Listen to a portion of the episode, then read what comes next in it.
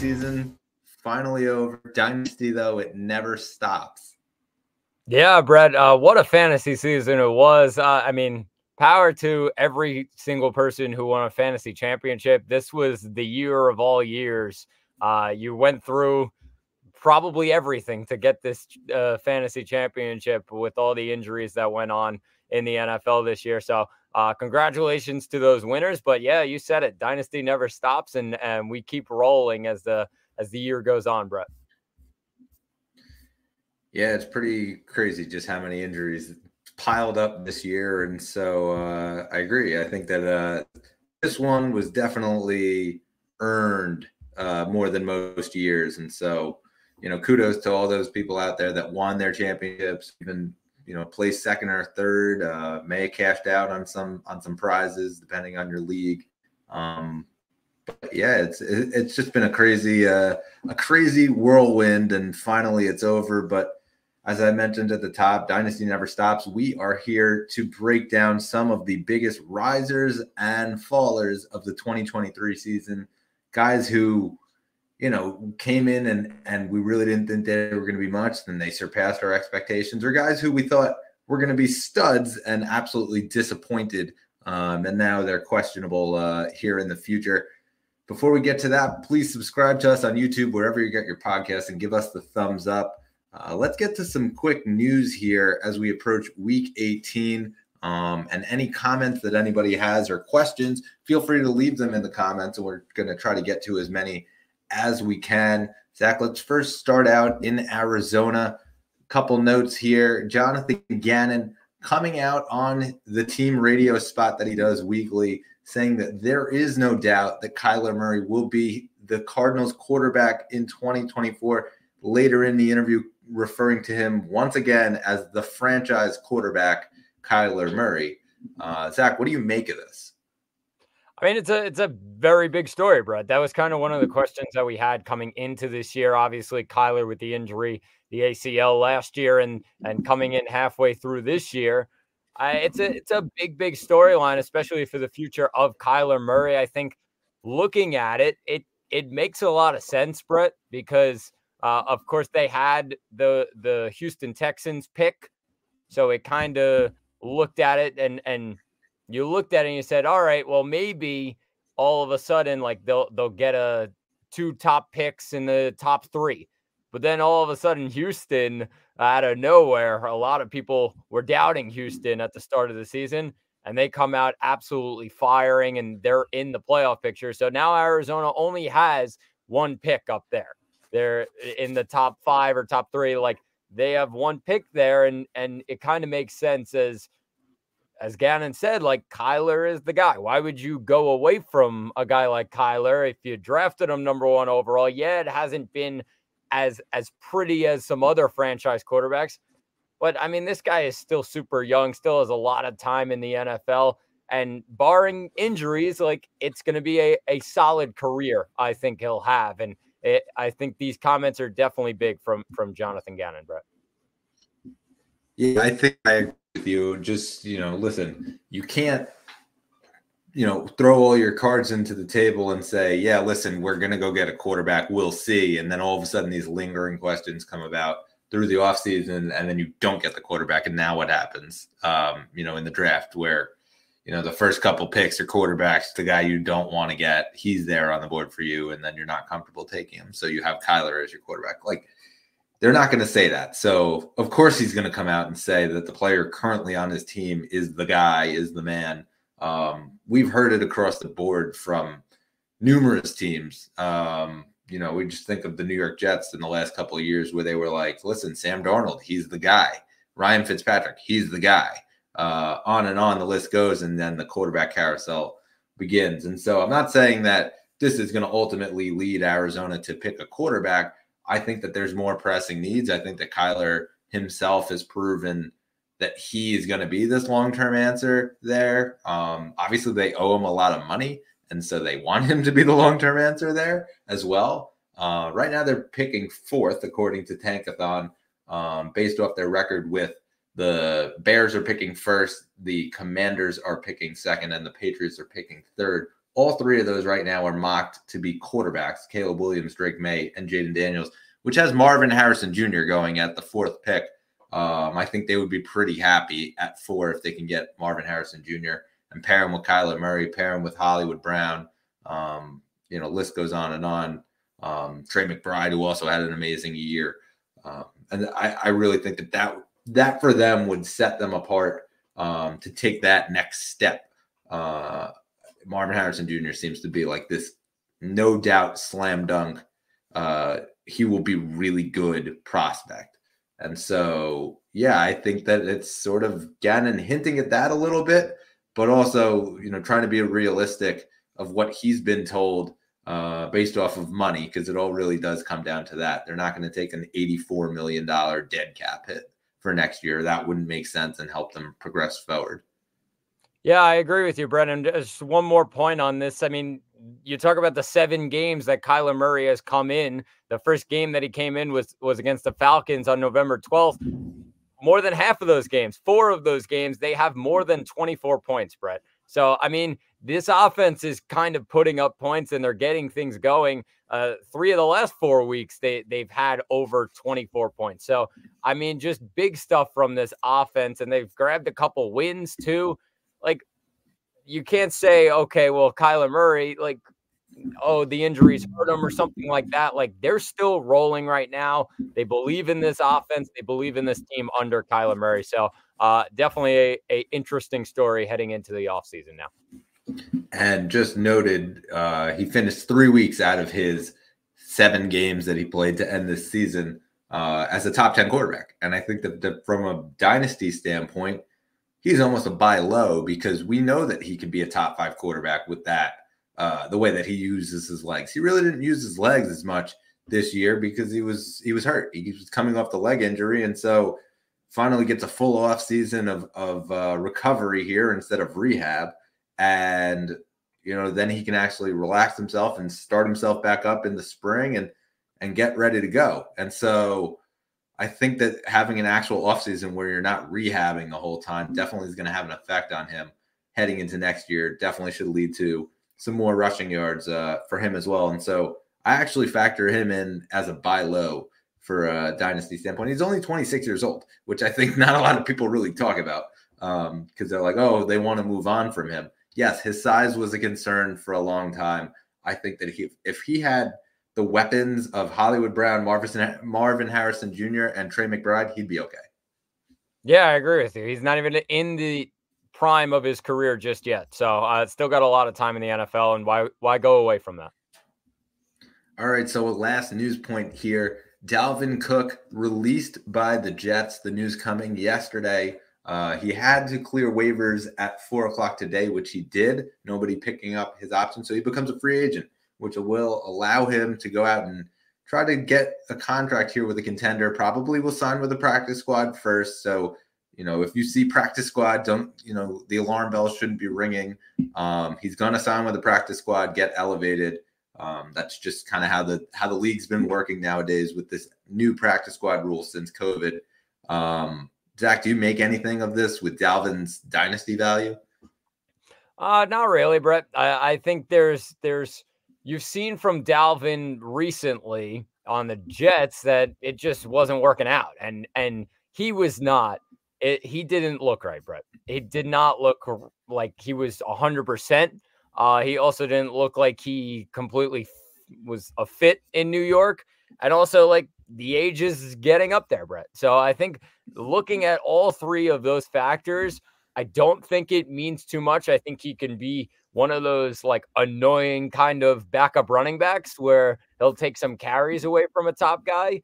I don't think uh though he's to get a starter job. I don't think he's to be able to do that anymore in his career. So I feel like his dynasty value definitely dropped a ton uh because it's just kind of okay, a, a, a, stash guy, maybe if a guy gets injured. I think he's kind of one of those now rather than the Dalvin Cook we or we've kind of become used to where, okay, yeah, he can be a power running back and, and make plays out of the backfield. I think those days are almost over, Brett. Yeah, I don't disagree with you. I really think that you know when we looked at the redraft standpoint of where he where he has been, uh, we're talking about a guy who was like a number one pick at one point. You know, consideration. Um, you know whether he was going one, two, or three. Like he was in the top three of pretty much every draft. Uh, that was through the last couple of years, and then you know last year he sort of slid a little bit towards the back end of the first round. Um, but then this year, all of a sudden, it was like, okay, well, Breece Hall is going to be the guy but not right away. And that was the caveat on on Dalvin that Dalvin was going to be the guy right away until Breece Hall uh, could come back from his torn ACL. And so there were people that were taking him in like the eighth round, and that was fair. It was a fair value for him um, at the time. And then Breece Hall comes into the season and just hit the ground running against the Buffalo Bills. Week one, Monday Night Football. Aaron Rodgers tears his Achilles four plays in, and they have to go to Breece Hall to basically get Zach Wilson out of this, you know, rut. Um, they're not letting Zach Wilson throw the ball downfield, which we would later find out seemed to be the case for pretty much the entire season until the last couple weeks here, where they let him sling it. Um, but it was the Breece Hall show from the get go.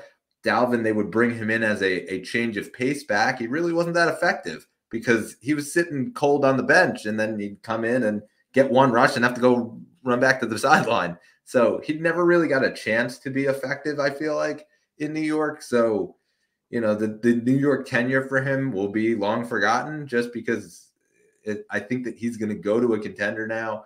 They will use him the right way.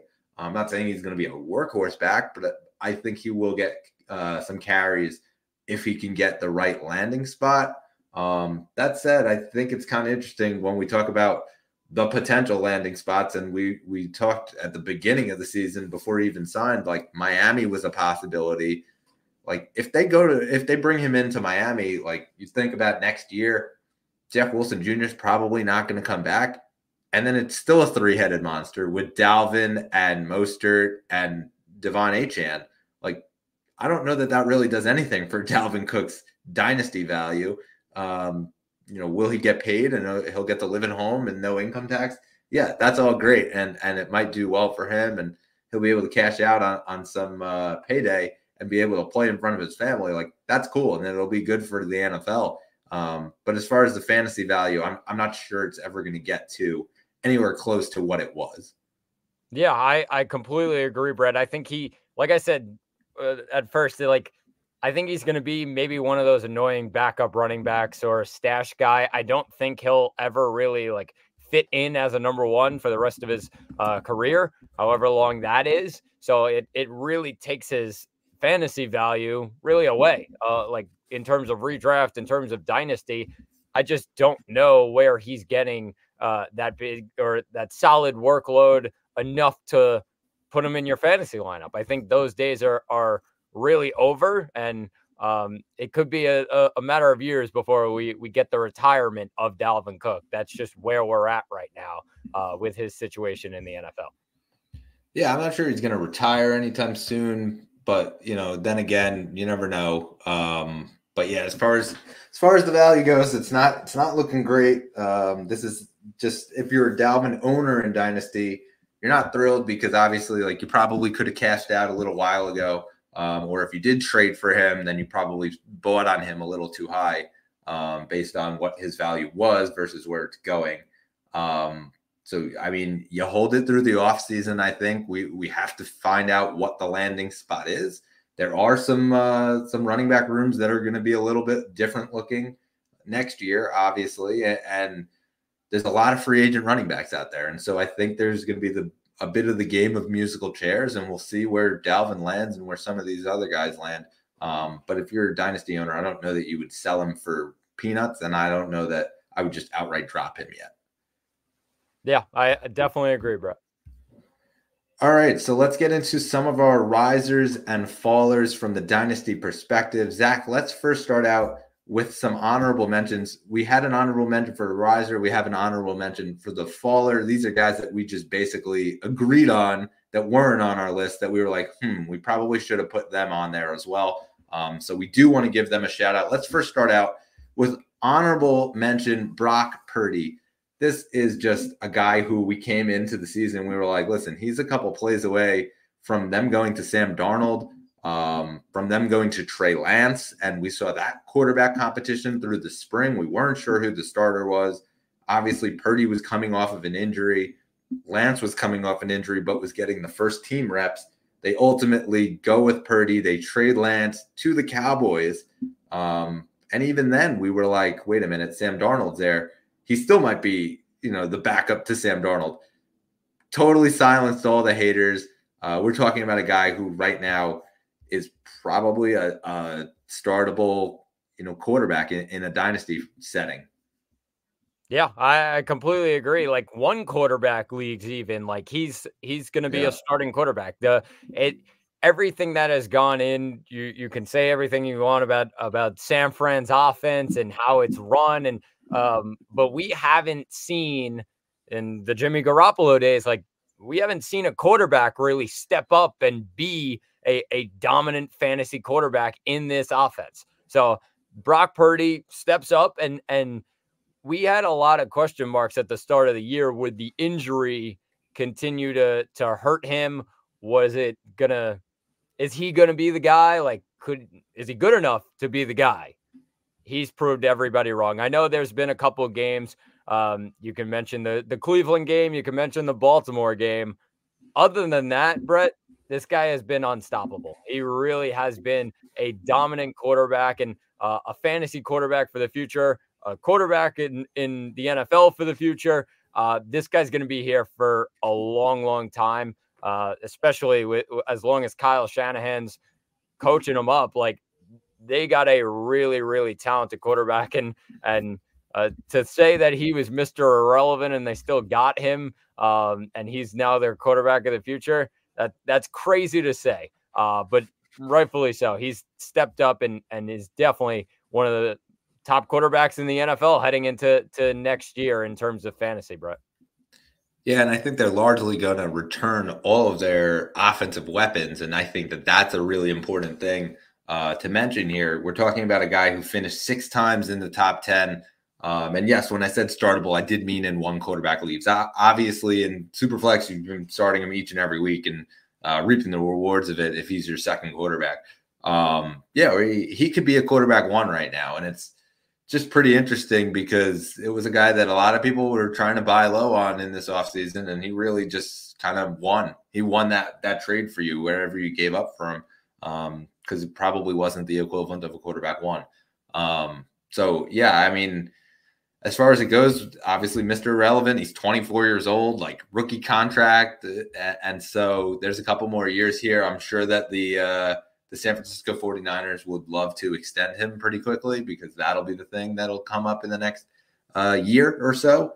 And so, you know, I'm I'm sure that the that there will be some sort of negotiation. They agree with him on a longer term deal at not a not as much money, um, where he gets a pay hike. Um, just because I think they want to keep this thing rolling and there weren't any injuries this year. And I think that's another big thing on San Francisco's offense. And obviously knock on wood that that doesn't change next year but um, you know somebody's bound to go down at some point you just hope that it's not one of the big names that's just sort of the nature of the nfl um, but as long as he's got everyone there purdy is is a surefire quarterback one yeah 100% brett all right so now we will just trade back and forth and i'll start with my first one here that i have on the risers it's CeeDee Lamb CeeDee Lamb, 24 years old, and there was a lot of you know hype about him as you know one of those like fifth or sixth uh, when you start to rank the wide receivers in terms of value.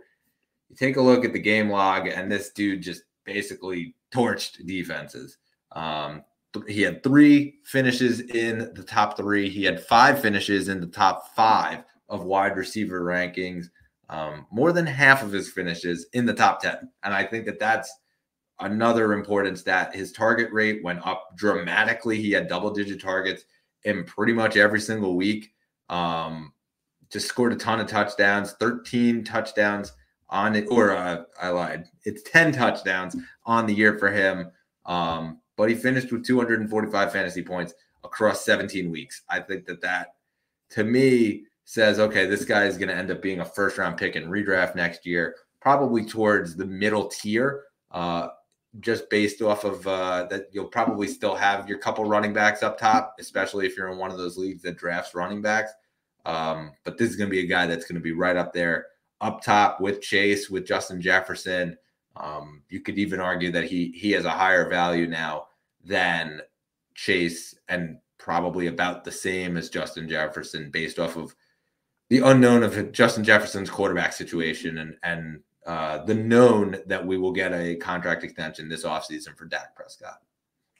Yeah, Brett. I mean, coming into this year, CeeDee Lamb, it was kind of like, okay, take that next step kind of deal. Uh, we were waiting for that next step to to certain certainly put him in that top top group and that top top tier. He was just in the tier below after last season. So all of a sudden now he he pops off, and yeah, I agree with you. He's right next to Jefferson, eh, dead even with him. Um, kind of in that like untouchable kind of territory, definitely now. Um, where unless you're getting a guy like Justin Jefferson, you're probably not giving up CeeDee Lamb. That's kind of the territory he's in right now. So uh, a monster year for him, and I'll I'll take thing to things to my first riser, Brett, and it's James Cook because what a year it was for James Cook. And yes, it started off a little shaky, and we've had those kind of consistency problems. But this guy has certainly, definitely in the last like five weeks or so, Brett, definitely certified himself as the number one running back up in Buffalo.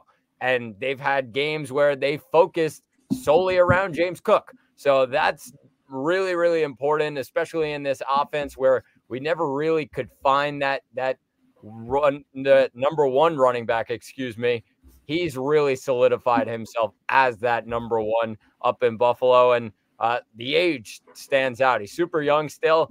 And in terms of dynasty, you can put him maybe in the top 10 of running backs because looking ahead to the future, of course, we we talk about the cliff of running backs. There's a lot of guys where that cliff is coming in the next year. So all of a sudden a guy like James Cook has those that four or five years ahead, and you, you know he's probably going to be the top guy in Buffalo, barring any injuries or anything. Uh, a really, really solid season for him, and he's definitely a riser in, in my mind, Brett. Yeah, I agree. I think that James Cook, you know, as as a proud James Cook owner uh, who went out and, and traded him, I bought low on him because I thought, listen, he was in a spot where they really were not featuring him at all last year. Um, towards the end of the year, even you started to see it turn a little bit. Uh, finally, then this year they got rid of uh, Zack Moss at, and um, I think it was Nyheim Hines they also had on that team last year, and so they have Lat Murray there. Listen, that role of him in the goal line, like it was a little scary towards the beginning of the season where we were seeing them get towards the goal line or get within the 10 yard line. Um, and then James Cook would come off the field. We saw the fumbles in, in the first couple games of the season um, pretty early, and he got benched a couple times. And then all of a sudden, like turned a corner, and it was it was you know full go from there. Four top ten finishes this season, and you know at 24 years old, I think this is a guy that they'll probably go out and get another guy. Um, but he totally outplayed Leonard Fournette and Lat Murray to the point where those last couple weeks they got within the 10 yard line and James Cook stayed on the field. And I think that that was to me the biggest progress that he could have made uh, from the very beginning of this season. Yeah, 100%.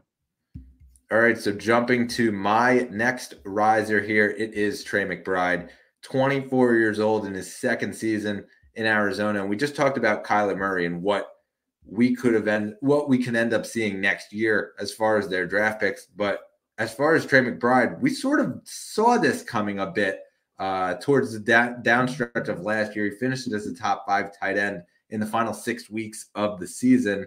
And then fast forwarding now to when Kyler returns, and he finishes four times in the top five of tight ends. And some of these were just like insane breakout games, um, multiple touchdowns and things like that.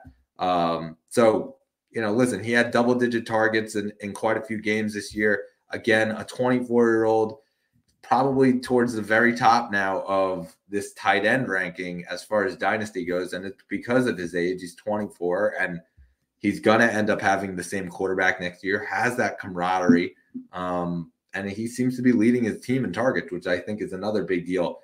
It's sort of like that volume Mark Andrews type role um, that we're seeing, and and another guy who we didn't just disclaimer we didn't include any rookies in this um, so anybody saying, "Hey, say Sam LaPorta," yes, Sam LaPorta was a huge riser, but we did not include any rookies in this. I think you know we spoke about it a couple weeks ago.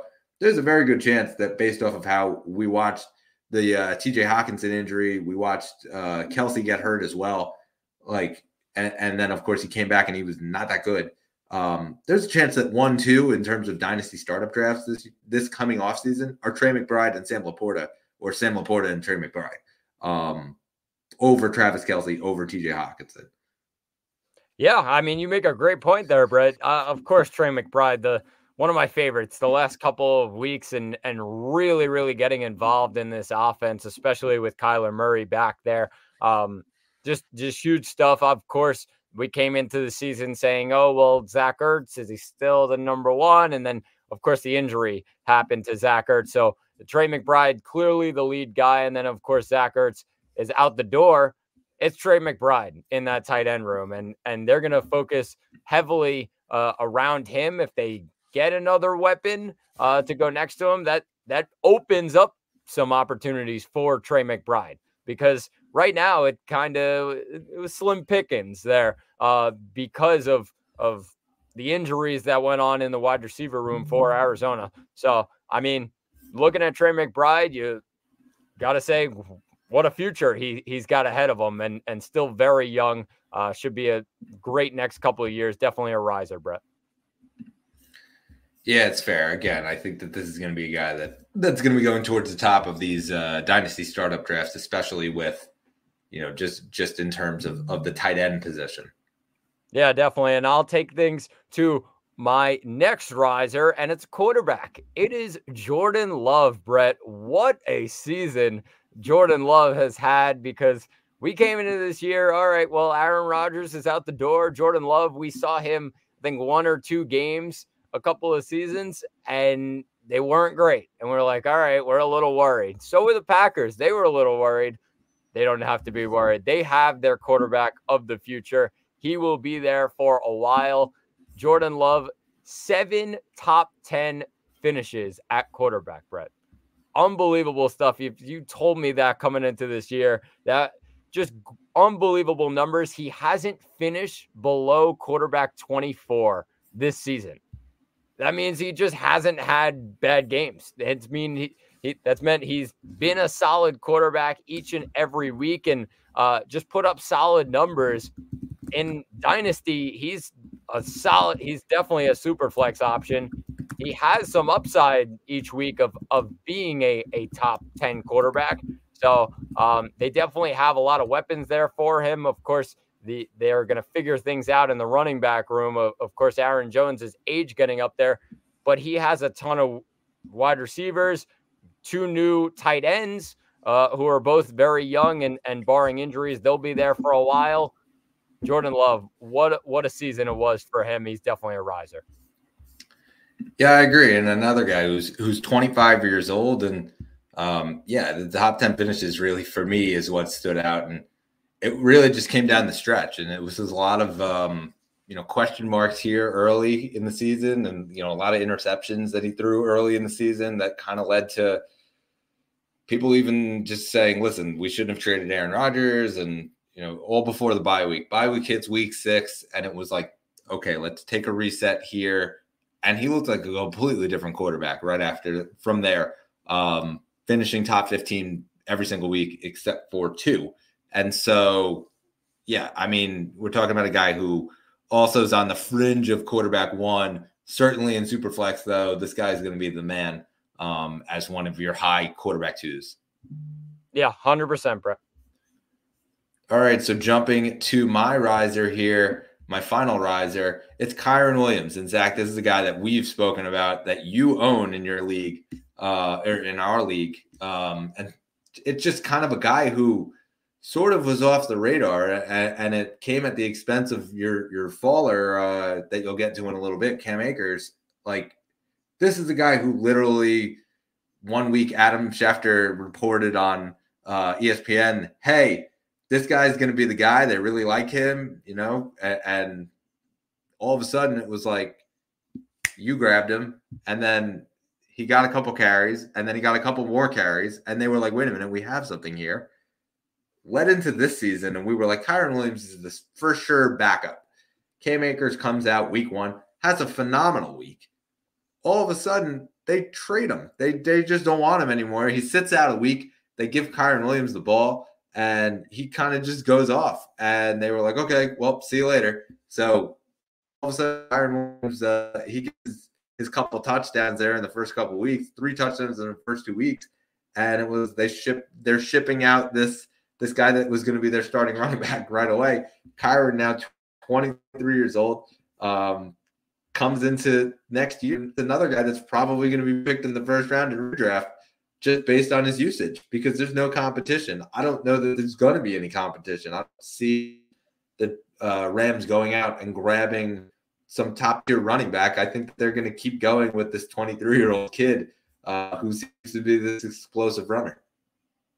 Yeah, Brett, and in my mind, bound to happen that he was going to start booming. Uh, of course, you mentioned last year. Yeah, Schefter one day goes goes, all right, Kyren Williams, he could be the guy. Gets a couple carries, then goes down with an injury, and that kind of yeah.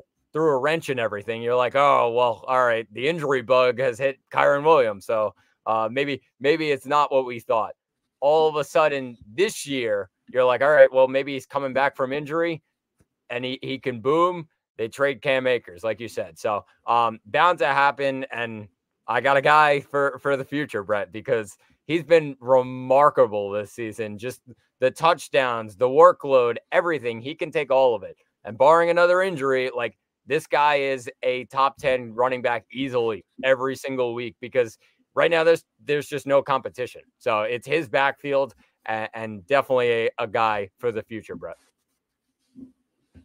All right, let's hear the last riser here. Yeah, and and mine, it's not really a surprise. This one, uh, he had a, a great season last year. Obviously, went down with injury, but he comes back this year. It's Breece Hall. Um, the biggest thing for me about Breece Hall this year was he completely blew a guy like Dalvin Cook out of the water. He, we came into this year, all right, well, take things a little easy on a guy like Breece Hall. He's coming off the ACL. You don't want to rush him. He didn't care. the first game, Brett. I we remember the the long run against Buffalo. Unbelievable that he was coming off an ACL injury and was able to do that in the first game. And he completely solidified himself. If he didn't already after last season, he's the number one guy and another guy who top 10 running back easily because I don't know who's competing with a guy like Breece Hall. The workload is going to be insane. And if he did this while the Jets at our expense stunk, Brett, all of a sudden now they're good when the when Aaron Rodgers may come back. This guy's going to be something, Brett. Next year, I could probably put him as a top five running back, maybe to draft next year. That's how good the workload has been. And in a good offense, this guy's the limit for this guy. Seven finishes in the top 10 for him. And I believe it was three of those within the top five. And so I think, yeah, I agree. This is going to be a guy that's, again, he's going to be in that probably not in the first round in, in, redraft, probably towards the back end of the second round, I would say, sort of where we thought he might be last year. Um, you know, obviously coming into a little slid that around, uh, but probably that back into the second round, I think he's going to end up being in uh, in this coming year in 2024. Yeah, I agree though. As far as the Aaron Rodgers effect, it is real. I think that they're going to go out and try to improve this offensive line, try to go improve uh, at receiver as well, uh, which will it won't lighten the load, but what it'll do is it'll make it harder for Jets to stop Breece because you won't know when Breece is going to get the ball. Um, sort of like what we saw with Aaron Jones, um, where they had so many receivers that you didn't know when Aaron Jones was going to get the ball. I think that The other thing that I'm really factoring in here is the dump off passes. We saw a ton of check downs down the stretch here from Breece Hall. And really, it came down to bad quarterback play because they weren't letting the guy sling the ball. Well, now you take Aaron Rodgers into it. Aaron Rodgers loved, loved to dump the ball off to his tight end and to his running back all the time. If it wasn't there, he was very quick at dumping the ball off to Aaron Jones. Uh, it's really what made the PPR value of Aaron Jones so high. I think that that also now will lead to Breece Hall getting that same amount of love from his quarterback. So I totally agree with it. Um, I think Breece Hall is going to end up being on the Jets here for a long time here. Yeah, hundred percent, Brett. All right, so now let's jump into some of our fallers. We got to start out with the guy who is our honorable mention uh, who stayed off of our list, but we both agreed this guy certainly should have been uh, on one of our lists. It was Travis Kelce. Listen, this was just, it was a very disappointing year for Travis Kelce in terms of, you know, the tight end spot and, and just in general. We saw frustration, the helmets flying. Um, obviously, the, the, not the distraction. I don't know that he was distracted, but the media circus, at least, of Taylor Swift coming to all the games, and um, I, we don't really know what that actually did to him mentally. Um, but certainly there was some sort of effect on him in terms of the frustration and the spotlight. I think that the spotlight on, on Travis Kelce um, was magnified at least these last bunch of games here uh, in the season, and we sort of we sort of saw that um, you know, and he finished outside the top 20 in five weeks out of the season this past year in and the tight end position. I don't think we've ever seen that from him in his entire career. Um, you know, he got banged up in week one and, and so he missed it. But, you know, outside of a couple good weeks here in week five and six or six and seven, whatever it was, where he finished as number one tight end, like he didn't have a good year. Yeah, Brett. I mean, I feel like the the whole Chiefs roster, it's kind of like you could say a Super Bowl hangover. Um, they did have that definitely uh, all season long. Um, a lot of different pieces that they lost in the offseason, especially the offensive line. That was one of the biggest things for them. Uh, but also drops. Drops were a huge thing for for the Chiefs this year, and Travis Kelce was part of that. Um, I think looking at at Travis Kelce right now is a lot of people are are gonna freak out and be like, "Oh, well, Kelce's done." I don't think he's done just yet. I think the cliff that we always talk about, we talk about it a lot for running backs. I think the cliff for a guy like Travis Kelce is is around there. Like he's he's up there in age, midway through his 30s. We're kind of on the the downslope. I, I remember Brett, we talked about it, I, I believe at the beginning of the season we said a guy like Travis Kelce, you really couldn't like go up anymore. He was really there. He was at the top. And now we you can only go down from there. He's started to go down from there. So um, we're kind of seeing that cliff. I think a guy like Kelce, you you'd probably expect a better season, of course, next year. But I don't know if we're still in the range of putting him next to a guy like Justin Jefferson and a guy like CeeDee Lamb or one of those top wide receivers and saying, "Oh well, he's kind of equal to them." I don't know if we're there anymore, Brett. I think yeah, he's he could be a a top tight end, but I don't know if a a middle of the pack first round pick is there anymore for Travis Kelce. Well, let's see if he could be the top ten on a top ten tight end or top five tight end. I'm going to give you some names here. You tell me if you'd rather have this guy or Travis Kelce it's startup draft right now, dynasty. Sam LaPorta. Sam LaPorta. What about Trey McBride? Uh, I'd still rather have Travis Kelce. Okay. What about Mark Andrews? I that's a tough one. That's that's a tough one because I'd probably say, even though the injury, I'd probably say a guy like Mark Andrews now because of the age and the offense. Okay, what about Dalton Kincaid? Uh, I'd still have Kelce. What about TJ Hockenson? That's that's the tough one there. I'd probably say TJ Hockenson, Brett. Okay, and what about George Kittle?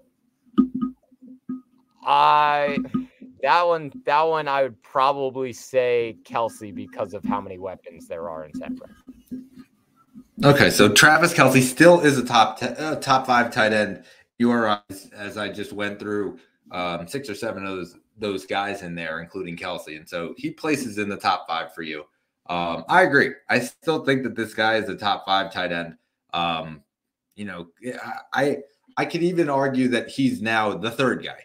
Um, you know, and, and I don't know that he dropped that far. Obviously, you know, listen, it was disappointing. It just was. I think there's going to be a ton of people that go out and freak out about it and either trade him away for nothing, trade him away for for peanuts. Uh, we're talking about a guy who's had the premium at his position. He could do nothing. He's still finished in like the top four, you know, a couple weeks there um, by doing nothing, and, and, that just kind of shows where the tight end position has been uh, for a long time. And there's only a couple guys that are in the league currently that even get volume that Travis Kelce was getting, and so he's still at a premium. And so I would have the advice I would I would give is if you are a Travis Kelce owner, let him retire on your roster and try to make other arrangements to go get a second guy. So at least you can back up back up your guy Travis Kelce as he rides off into the sunset. If you are not a Travis Kelce owner, bother the Travis Kelce owner so that you could try to buy low on this guy because I think next year is going to be one of those years where listen, they're going to the plus right now. They're going to have to prove it wrong and and go on the road. And we're hearing all these things now about the Chiefs. Um, they hear all that. They love all that noise, and they've used it as fuel for them to go on some of these runs that they've gone on. I think definitely they're going to go out and get a receiver. You can be sure of that in the offseason. Whether they draft one or they go and they sign one or they go and they trade for one, there will be a number one receiver on this team next year that isn't named Rashee Rice. Rashee Rice will be the number two. They will go out and get somebody for Patrick Mahomes to throw to that is not named Travis Kelce and not named Rashee Rice. That's for sure.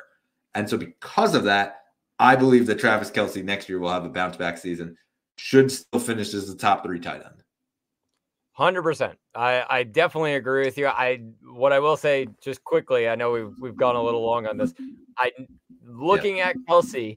I think the days of drafting Travis Kelce middle of the first round have fallen because I think there's just so many yeah. other weapons at running back and a wide receiver that I'd probably take over Travis Kelce right now. I know I think he's going to have a bounce back year. I think he's going to be tight end one next year, Brett.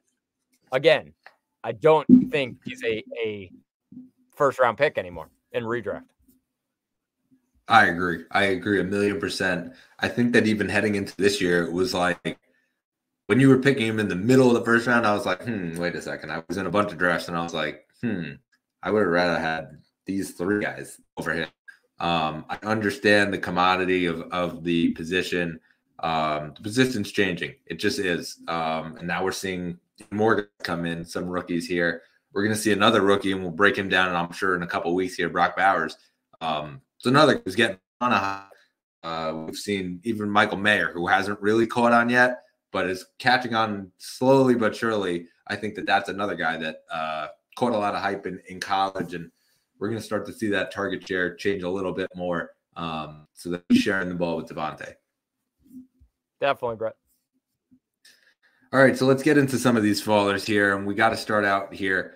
Austin Ekeler a guy who just listen we thought that the cliff would come eventually and then we were like no but it's not to come this year. It'll come eventually. He's 28 it'll come eventually. Contract year this is still to be a big year for ekeler we were wrong.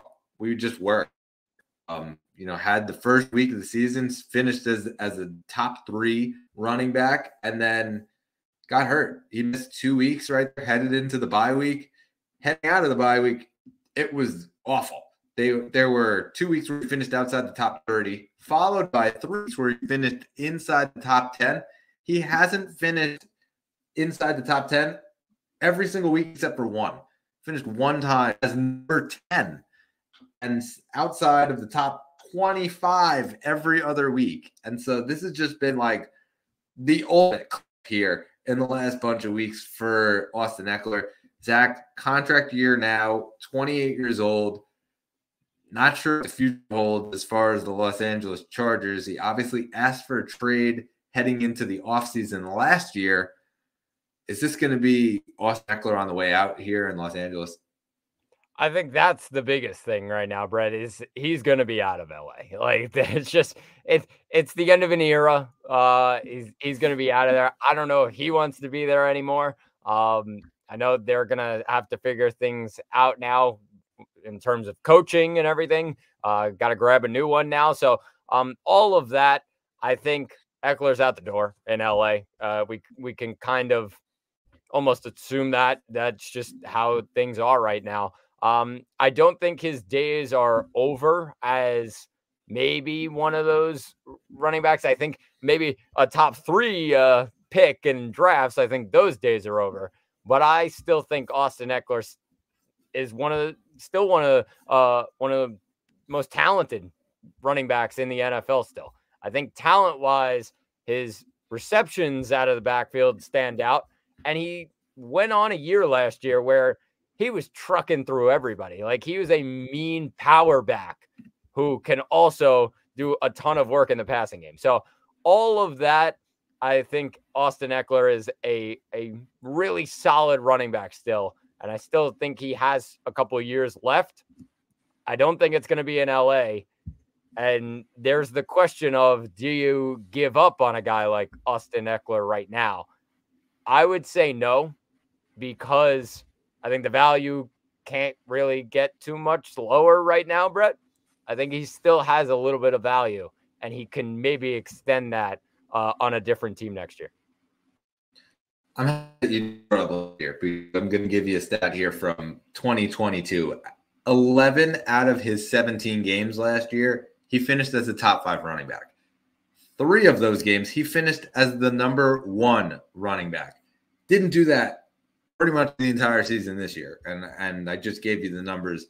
Um, it just it was a different Austin Ekeler than we were used to seeing.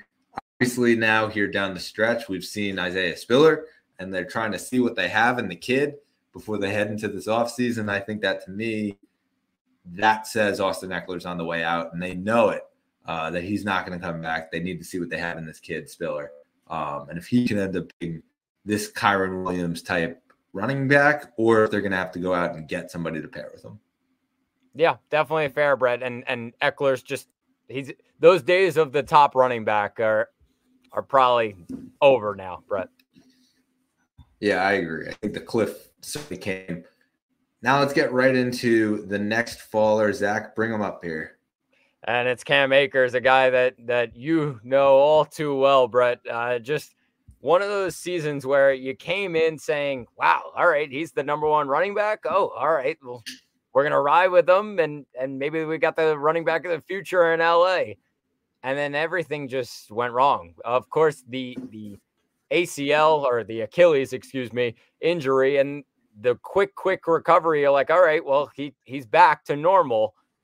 And then, of course, he gets traded right away. Kyren Williams takes over as the, the running back in LA go to Minnesota and maybe he has a chance there, and then another injury. So right now, it really just cannot get any lower the value, I think, of a guy like Cam Akers because yes, the age is so young, but how can a team really trust a guy like Cam Akers with those injuries? It, we're kind of getting into that territory of injury prone. Um, so looking at that, I don't know if a team can trust a running back like Cam Akers right now because of of the injuries. He still has that little bit of burst that you could probably say, oh, maybe he can he can show up somewhere, but definitely from week 1 of this season, one of the biggest fallers in my mind. Yeah, I agree. I mean, you know, you take a look at last year, and it was the final six weeks of the season. He he was all four, and so you had a lot of optimism heading into this season, and you know, heading in into this year, it was like, okay, he's the lead guy. Turns like very lightly used change of pace back. Um, really just kind of was okay. He's not going to do anything and he's not going to be his competition and all that. One week comes in, 22 carries he had in week one, didn't do anything with it. He was 29 yards and he scored a touchdown. And that kind of saved his day from a fantasy standpoint, but it didn't save his day from an NFL standpoint. He sat out the next two weeks. Sean McVay ultimately saying, Nope, I don't want him. Um, they go right to Kyren, and all of a sudden he gets flipped to Minnesota.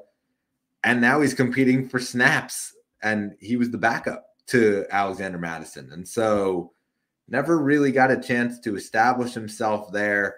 Uh, obviously, then tears the Achilles. And so, yeah, we're talking about a guy who I flat out dropped at the end of the year um, with the Achilles injury. And I don't know that um, he's going to be able to. Now, granted, it's the other Achilles. So he tore his Achilles one time already. Now he tore the other Achilles. And so he has one on each leg now. But at the same time, I don't know that he's going to be able to come back so effectively and take away the starter job like we saw and forecasted for him in Los Angeles. I think that this is going to lead to, you know, a very minimal committee role at best here for Cam Akers. 100%, Brett.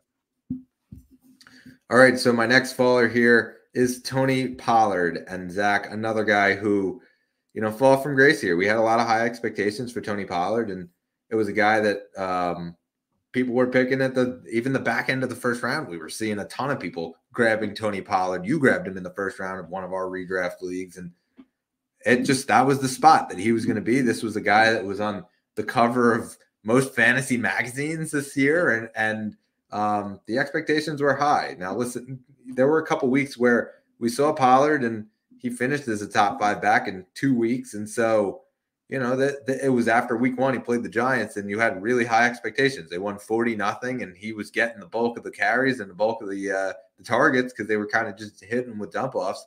And it was like, okay, this is this is okay. This is the Tony Pollard I wanted. Went downhill from there. He finished outside the top 30 uh, in five different weeks down the stretch. And Zach, I mean, this is a guy that now we're heading into next year, and he doesn't have a contract. Not sure if they're going to franchise tag him because of the, you know, the production that he did not have this past year. Um, not that the franchise tag is that high for the position of running back, but I think there's so many free agents this year that the Cowboys have so many options they can get to. They could just use that money to go out and pay Dak Prescott uh, all that money, and and get a minimal uh, contract there for a pretty solid running back yeah, I agree with you, Brett. It's kind of one of those situations where, oh, well, Tony Pollard's going to be the running back of the future. Zeke's out the door. It's going to be Tony Pollard's backfield. Those were everybody's thoughts. And then all of a sudden, you, you heard names Rico Dowdle and Deuce Vaughn, and now recently Hunter Luepke. Like, just guys mm. taking away from Tony Pollard, who's supposed to be the, the lead guy. I don't think Pollard. Um, there there was something off with Pollard this year, whether he wasn't at hundred percent. Just we didn't see the Tony Pollard of of a couple of years ago. Like the yards per carry, I think dropped a full two yards since last year, Brett. So that's the biggest thing. He's getting a, he was getting somewhat of a, a good workload. He just wasn't making anything of it. And we're talking about Dallas, who yeah, there's some shakiness on the offensive line, but their offensive line is one of the best in the NFL each and every year. Uh, we talk about them, um, just a running back's dream to play with an offensive line like Dallas has. And he just did not make the most of his opportunities. Couldn't get things going really in the red zone. I think the Cowboys in general uh, were just horrible in the red zone. That hurt Tony Pollard it's an interesting story heading into the offseason because they you you said it they could go out and get another guy and just pay Dak and, and give them money away and and Pollard's just left there with with nothing really. And don't think that they also won't go out and draft a guy. I mean the the Cowboys, you know, knock here incoming knock on the Cowboys. The Cowboys love to draft big name guys, and so there's a couple big name running backs that are coming out of the Big Ten right now that are going to be in this draft. Um, you know, and so whether one of them ends up on the Cowboys, uh, and they roll with Rico Dowdle slash whoever the drafted guy is slash whoever the free agent they bring in is, and, and they kind of go by committee the way the rest of the league has gone. Like I think that's a pretty good possibility here. The way that that that offense is rolling, the way that that line is built. Yeah, definitely, Brett. I'll take us to our my next uh, my next faller, excuse me. Um, and it's a guy that definitely fell from from maybe the start of the year. Some people had better expectations. It's Kyle Pitts, and the expectations, yeah, they they were a little bit better. The, they were like, okay, well, yeah, it was a, a really bad year last year. Can only really go up from there, and he kind of just he had a couple good weeks here and there. He did increase from last year, but he's nowhere close to when they drafted Kyle Pitts and we thought, oh, this guy's going to be the tight end. He's going to be the next Travis Kelce. Like, they, we've seen none of that, Brett. Um, I think a lot of that has to go to the play calling and how this offense is run. And don't get me started on a guy like Arthur Smith, but uh, for Kyle Pitts, I think it's really bad territory right now uh, for where a lot of people drafted him, maybe right when he came out in Dynasty. Uh, it's just not lived up to it at all. Uh, and I think they could maybe get him going next year, but we're talking about now maybe the contracts are coming and where do things stand? Is he staying in Atlanta? We get into that territory right now. And it's a little worrying for a guy like Kyle Pitts because obviously the expectations were so high when he came in. I don't know if if he's a guy that you're you're taking as a tight end one going into next year, just based on he hasn't proven that he can be a tight end one in fantasy, Brett. Yeah, I agree. I think that um, if I'm going to make a bold prediction here, it's that Kyle Pitts next season in 2024 will score four touchdowns. And the reason I make that prediction is that 2021 he scored one, 2022 he scored two, this year, 2023, he scored three. So then next year, he's got to score four. Um, I just listen. It's been a whirlwind for Kyle Pitts owners uh, over these last couple years here. I think that by now everybody kind of knows the drill, and um, most owners have gone out and gotten a replacement for Kyle Pitts. So now you have a guy rolling alongside Kyle Pitts. You're not just relying on Kyle Pitts entirely um, because I don't know that you can. Um, as long as Arthur Smith is the coach there, that whole system is not going to be what we want it to be as fantasy owners of guys like Kyle Pitts, guys like Drake London. Um, you know, as, so, as soon as the quarterback situation gets figured out, the system gets figured out. Uh, I think that Kyle Pitts will have a good career. He's a very talented player, can catch the ball in the middle of just this huge crowd of people. Um, like that ability is not denied at all. I just think that the way that the system is built around him, it's not built for him. It's built for a guy like Bijan Robinson. Um, and obviously, they went out and got Bijan Robinson, which is a perfect fit in there. Uh, they can dump it off to their guy as well as you know utilize him in the rush. We saw the success that Cordarrelle Patterson had the previous season um, in that sort of role, and so yeah, I think that uh, as far as a Kyle Pitts owner, it's another guy you can try to go out and buy low, um, but you better better have a guy alongside him uh, if you're going out and getting Kyle Pitts. I wouldn't go out and get him if you don't have any tight end that's a reliable one. Yeah, I mean uh, the biggest thing I'll say about Kyle Pitts is the talent is of course there, and that's why they drafted him. So keep believing on that. He's still so insanely young, Brett. So uh, a ton of time, you could say, still in the NFL that he he can make the most of. Um, so uh, whether that's in Atlanta or on a different team, as a guy, yeah, you can probably buy low, but there's also you can probably hold on to him and just hope and pray that one day it, he figures it out.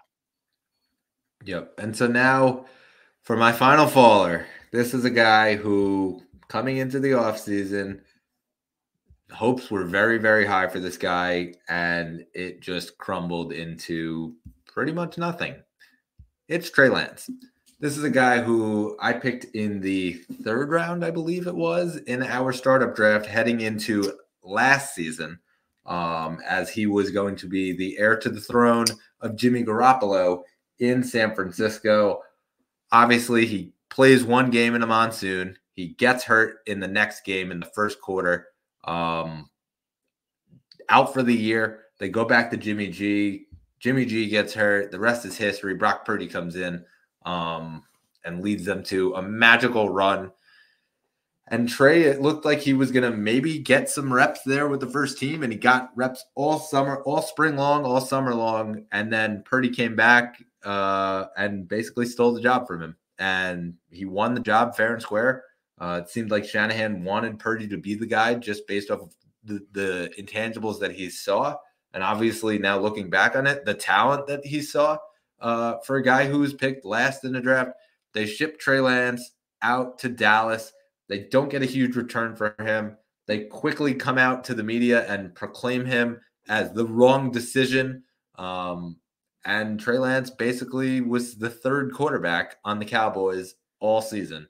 Did not dress for one game outside of being the emergency quarterback uh, for one game this season. And so, to me, this is the ultimate bust of all busts, uh, fallers for this season in Dynasty. He takes the cake, he wins.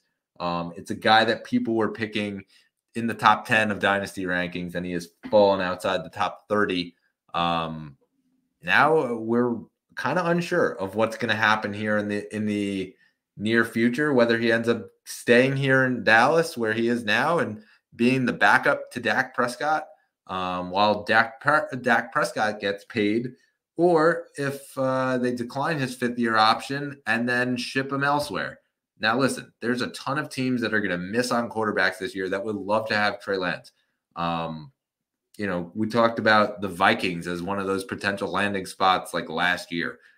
I still think that that's a sort of team that might say, hmm, listen, this could be an interesting case if we don't want to bring, or if we want to bring back Kirk Cousins and he's 35 coming off a torn Achilles, might be a solid backup. We obviously saw Nick Mullens, Jaren Hall, um, Josh Dobbs. Like they tried to run through everybody.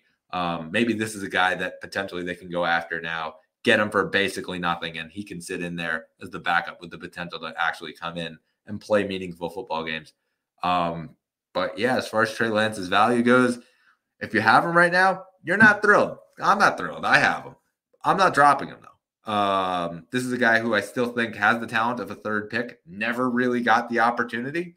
This is not like a Josh Rosen uh, situation where Josh Rosen sat as the starter for the entire season, did nothing, and then they said, "Okay, well, see you later. We're going to bring in Kyler Murray," and then uh, he just kind of didn't stick anywhere else. Josh Rosen, like this is a kid who is talented and the talent is there. Hasn't gotten the opportunity anywhere. We'll see if somebody takes a chance on him here in the offseason. Yeah, Brett. I mean, you, you, basically said it all there. I think Trey Lance, looking at it right now, um, you're not dropping him.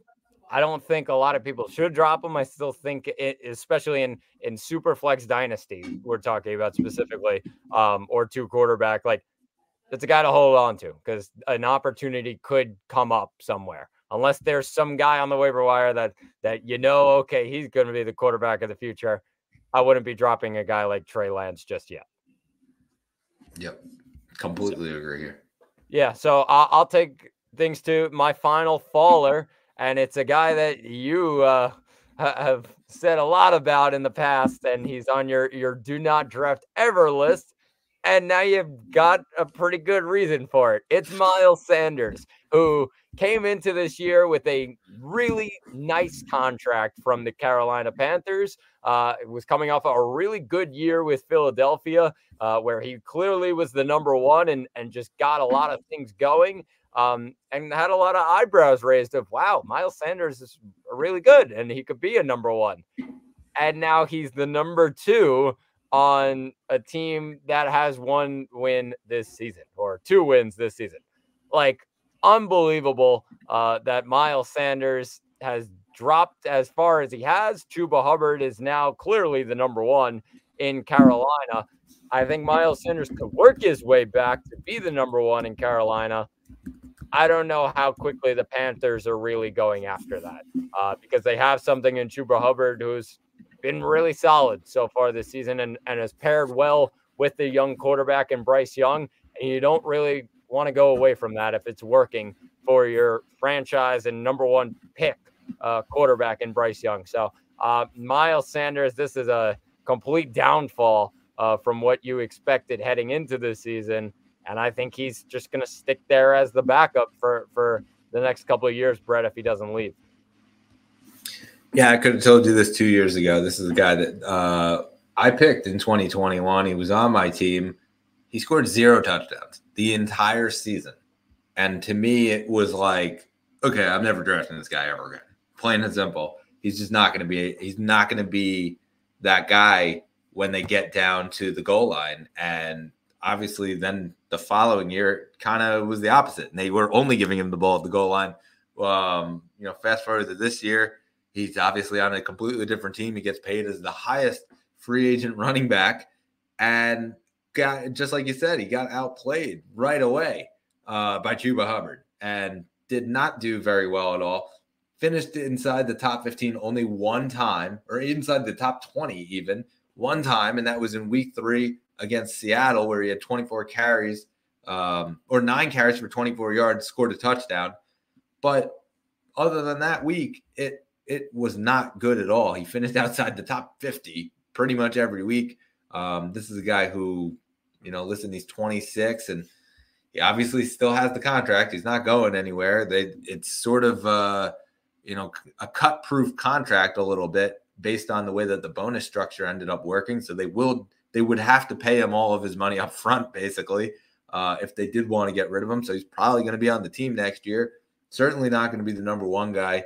Um, likely more as a two or three, uh, depending on what they do here. And listen, it, it is not uh, a great situation out there right now in Carolina anyway. Um, as we've spoken about most weeks, uh, they don't have their first round pick, and I think that that's uh, a very important part here. They have a ton of cap space. They're going to go after some free agents, I'm sure. Um, but you know, listen, that owner throwing the fan, throwing the drink at the fan this week, it was not a good look. Um, we don't know what happens in between, it, it, behind the closed doors and all that. Um, but players notice that kind of stuff. Players notice who their owner is, the person that they are working for uh, each and every day, and busting their all for each and every day. Um, I think that a lot of players were definitely bothered by that. Yeah, definitely, Brennan. And you said it. Uh, I, I agree with you. Um, and not not great times right now in Carolina. All right, so uh, so that's it. So a bit of a shorter episode for us here. Uh, next week, Zach, we're going to break down some of our off-season buy lows, guys that you should go out and trade for that we think the value will go up next year. So that when we do this exercise, and uh, they will end up on our risers of uh, 2024.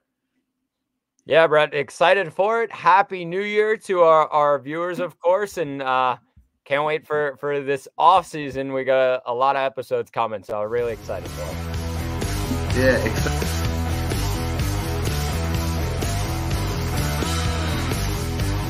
The thumbs up, and in the words of Aaron Rodgers, the night is darkest before the dawn. We shall rise yet again. Signing off for Zach Malamet, I'm Brett Malamet here on the Third Round Reversal Fantasy Football Podcast. We will catch you guys next week.